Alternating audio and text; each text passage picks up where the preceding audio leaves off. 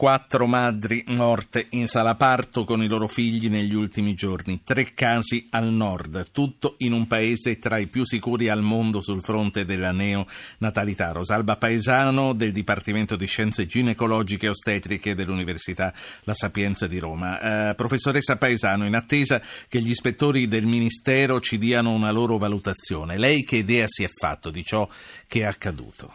Eh, innanzitutto le morti sono cinque, forse molto probabilmente diciamo, lei ha tolto quella che è morta a casa, no? Sì. Eh, e cinque, diciamo 4-5, comunque è un numero pazzesco. Eh, sì, la mia idea, mm, io mm, come avrà letto sull'intervista eh, che è stata data dalla Repubblica, eh, diciamo che il, eh, ribadisco un concetto molto molto importante, che ehm, la maggior parte delle morti e delle patologie sia in sala parto sia durante la gravidanza sono dovuti a problemi vascolari e per problemi vascolari intendo una marea di problemi che sono sia i più gravi dalle tromboembolie polmonari, mh, problemi cardiovascolari, cardiaci eccetera, ma ci sono anche tantissimi retroscena e tantissime sfaccettature di queste malattie. Problemi che in nove mesi di gravidanza non vengono indagati? No, no, no, diciamo i problemi sono che eh, io dico sempre che il parto è un momento, la gravidanza dura nove mesi, il che eh, vuol dire che noi per avere un buon parto dobbiamo conoscere molto bene quella donna, dobbiamo aver indagato sulla sua anamnesi, sapere se ci sono fattori di rischio per la conduzione di quella gravidanza, stare attenti a tutti i sintomi che avvengono in gravidanza, da piccoli distacchi di placenta, ritardi di crescita in utero, piuttosto che a fenomeni ipertensivi, cioè noi dobbiamo avere veramente mille occhi, cento orecchie e essere attentissimi nel fare una serie di analisi quando serve per l'appunto, ma mi creda, la maggior parte delle volte servono perché avere più conoscenza significa evitare le morti. Quindi e andrebbe fatto di più, ma il Servizio Nazionale oltre sì. a tanto non arriva. Eh, no, perché purtroppo noi abbiamo, ma questo è d'accordo anche il Ministro, tutto quello che ho letto e ho sentito che ha rilasciato, che i protocolli sono obsoleti, molto spesso questi protocolli risalgono a decine d'anni fa, comunque sicuramente più di dieci anni fa, eh, sono stati fatti a risparmio perché sono stati fatti non tenendo conto di quello che era giusto fare, ma di quello che allora si poteva permettere il governo. Questa non è fare una buona sanità, questo è dire alle donne, e io insistetti molto in quell'occasione, bisognava dire questo è quello che ci si può permettere, non il sì. meglio. Che cosa Ma... è successo? Che quando noi andiamo spessissimo, per esempio mi capita come perito in tribunale, arriva il perito avverso con quel foglietto del bollettino del Ministero, ah questo dovevo fare, quindi non ho nessuna colpa di quello che è successo. E sì. questo è brutto. Lei eh, però, mh, mm, mi permetta, lei dice il Ministro lo sa che sono protocolli obsoleti sì, Io immagino che lei che lo stia dicendo da tempo. Io immagino, ma insomma, li cambierà. Sì. C'era bisogno di aspettare quattro morti. Ah, no, no, questo assolutamente no. Ma mi creda, questa è una lotta che io da 30 anni faccio tutti i giorni. Tutti i giorni ma ci sono i soldi per poterlo cambiare? Ma non rimarrà no? nel Anche libro delle deve immaginarsi solo una cosa, pensi quanto costa meno fare uno screening per questi tipi di analisi o avere una donna che rimane per uno stato per esempio ecco, di malattia tromboembolica su una sedia a rotelle, se lo puoi immaginare quanto costa quella malata? Abbiamo due ascoltatori, Antonio da Taranto che mi segnalano essere un anestesista di rianimazione sì. e poi sì. Cristina da Roma che vuole raccontare, mi stanno scrivendo che cosa sì. vuole raccontare ma ce lo dirà lei. Antonio Taranto, buonasera. Sì, buonasera. Prego. Sono un anestesista rianimatore, un, un dirigente medico, in realtà di dirigente c'è poco, nel senso che siamo dei laureati, siamo specializzati e facciamo eh, facciamo dieci anni di studio e passa, però questo eh, poi alla fine dal punto di vista politico non conta. Nel senso che eh, sono d'accordo con la, la dottoressa eh, eh, che, che, stava parlando della sapienza, se non mi sbaglio. Sì. Eh, nel senso che di sicuro eh, c'è il fatto che noi ci mettiamo tutta la nostra eh, buona volontà, tutta la nostra volontà più che altro e la nostra professionalità. Eh, però in realtà la politica, le linee guida e tutto il resto, quello che viene in teoria considerato eh, linea guida in Europa oppure a livello internazionale eh, in Italia c'è e non c'è nel senso certo. che ha macchia di leopardo, nel senso eh, che... No, no, ho capito la... quello che vuole dire Antonio, ho capito, la ringrazio. No, eh, sì, perché purtroppo ci vogliono dei gruppi dedicati, delle persone qualificate, Ovvio. questo vuol dire spendere dei soldi per qualità.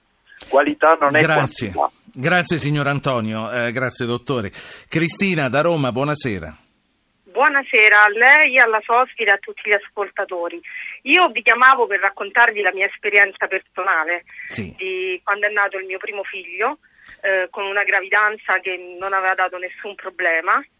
Sono arrivata oltre termine, quindi quasi nel corso della 41esima settimana, e lì eh, una, durante una ecografia di controllo mi hanno riscontrato poco liquido amniotico mi sono stata ricoverata in un ospedale qui di Roma dopo una giornata di attesa. Eh, dopo il, nel corso del monitoraggio si sono accorti che c'era qualcosa che non andava, grazie all'intuizione di un medico che era lì eh, in sala parto che ha diciamo, sì. fatto valere la sua professionalità. Come è finita? L'hanno fatto un cesareo al volo, sì. Di urgenza, sì. È finita che mio figlio, insomma, è nato con qualche piccolissima difficoltà, ma per fortuna è andato tutto bene. Solo nel corso della mia seconda gravidanza, tre anni dopo, il, lo stesso medico che io ho cercato proprio perché grazie a lui era andato tutto bene, sì. mi ha fatto fare le, le, analisi per la trombofilia. Certo, senta, tutto questo Cristina. Tutto questo sì, quando è accaduto? Quanti anni ha il suo eh, ragazzo? Il mio figlio adesso ha sette anni e mezzo, quindi nel 2008. Quindi accadeva nel 2008. Grazie sì. a lei. Um, Grazie prof- a lei. Professoressa, eh, queste, due, queste due telefonate che cosa ci dicono? Allora, il collega anestesista ha ragione in pieno a dire quante difficoltà si possono trovare soprattutto i colleghi che si trovano ad agire sulle emergenze. Lei immagini semplicemente quello che le ho detto prima, cioè il parto è un momento, la gravidanza sono nove mesi, il momento in cui arriva una donna con fattori di rischio non scoperti, io dico sempre che quei medici si trovano i Patriot che gli arrivano in sala parto, perché loro non hanno nessuna possibilità. E non hanno gli scud in quel momento di fare delle analisi più approfondite, quindi possono veramente solo riparare a delle emergenze, capito?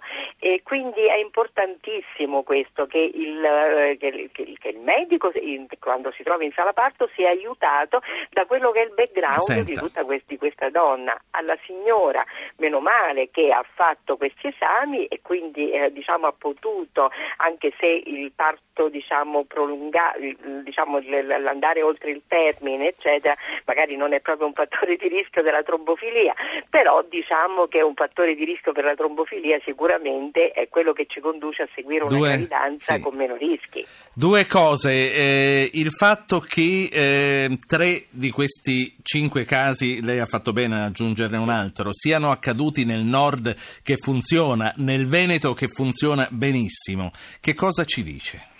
Che non significa nulla perché io mi trovo spessissimo ad avere difficoltà proprio colloquiali con medici del nord, del sud e del centro perché quando non si, non si è supportati dal fatto di dire bisogna cambiare la nostra mentalità e quindi si è di fronte ad alcune patologie, ad alcune terapie eccetera, la non conoscenza di alcuni fatti ci trova spesso in difficoltà. Io mi trovo spessissimo a vedere quando per esempio arrivano le mie pazienti che fanno un po' terapia terapie speciali per la peculiarità delle patologie, arrivano in un pronto soccorso, la prima cosa che fanno gli sospendono la terapia perché se hanno una goccia di sangue ah, tolgo l'eparina perché l'eparina è emorragica. No, l'eparina è un anti, l'eparina a basso peso molecolare è un antitrombotico, quindi se tu togli quel supporto fa rischiare veramente la morte a quella donna. Senta. Ma come faccio a farlo capire questo?